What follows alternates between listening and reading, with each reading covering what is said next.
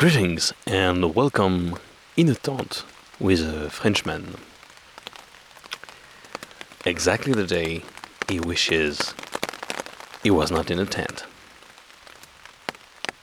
As you can hear around me, it is raining, but not only raining, it is also a storm. You might hear some thunder.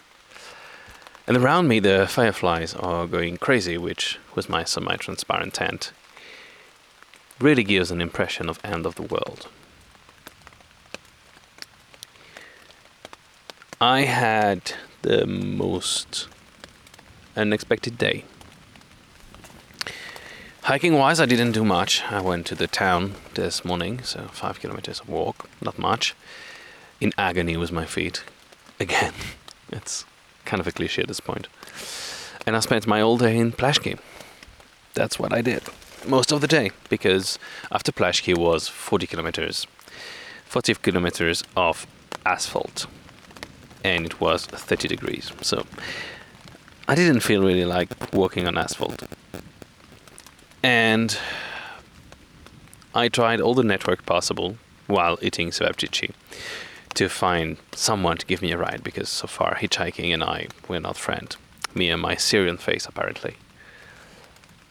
And luckily, uh, one of the trail angels that already helped me helped me again tremendously and found me two people to get me there. It's 40 kilometers, and they got me exactly where I needed. One was the driver, and the other one was the translator. That was amazing. I, I owe them a huge thank you.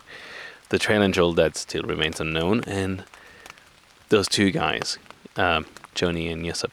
Uh, thank you a million, guys. Really saved my life in here. Of course, um, as you can hear the tone of my voice, it's not all great. I had a huge meltdown. And the dramatic effect of this storm is perfect. I visited this uh, national park, uh, which name I forget. It's a ton of lakes. It's absolutely gorgeous, and it's pretty much Disneyland. You have a ton of tourists. I'm not used to that, but I understand why. It's gorgeous. You have to pay the entrance, but Jesus, that's absolutely beautiful. Uh, some pictures on my Instagram, I guess. And in the middle of the boat ride, because there is a boat ride, I was crammed in between a hundred tourists. The slowest boat ride ever because it's in a lake. It's electric, so it's really, really, really slow. I read a text from my mom explaining to me something about my grandfather, and I honestly thought at this point that my grandfather died. And I had to wait in agony for the rest of the trip to know if it was the case or not. No, luckily he just has cancer. this is, I think, the only time someone is happy that someone just has cancer and not dead already that was horrible. That was a really horrible time. Um, I I had a huge meltdown. Uh, my whole family is gathering soon, and I will not be there because, well, here I am in the woods. Um, I'm not a family guy at all. Never been. Um, and I think it's the first time I felt homesick. Homesick. I was just really like, geez, I had a moment of, of meltdown, and I almost never have one. And I and I mention it because I think it's important in this mental thingy that I'm doing to try to get better. I haven't cried. One tear, each eye. It was weird. I, I don't do that. It's not me. But yeah, here I was on this bench with all these tourists passing by, and I was like, "Fuck my life!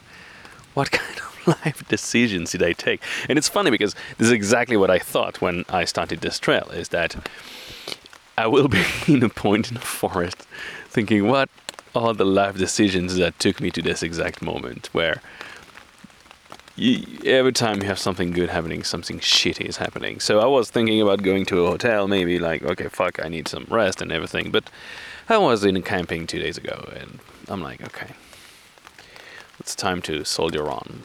And so I started to hike this mountain almost in the dark.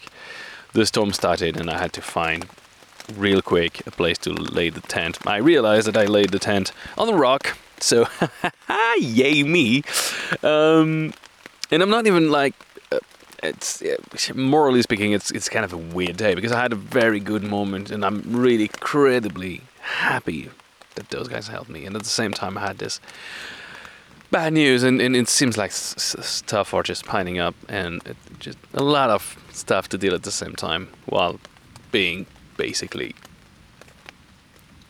physically and mentally lost.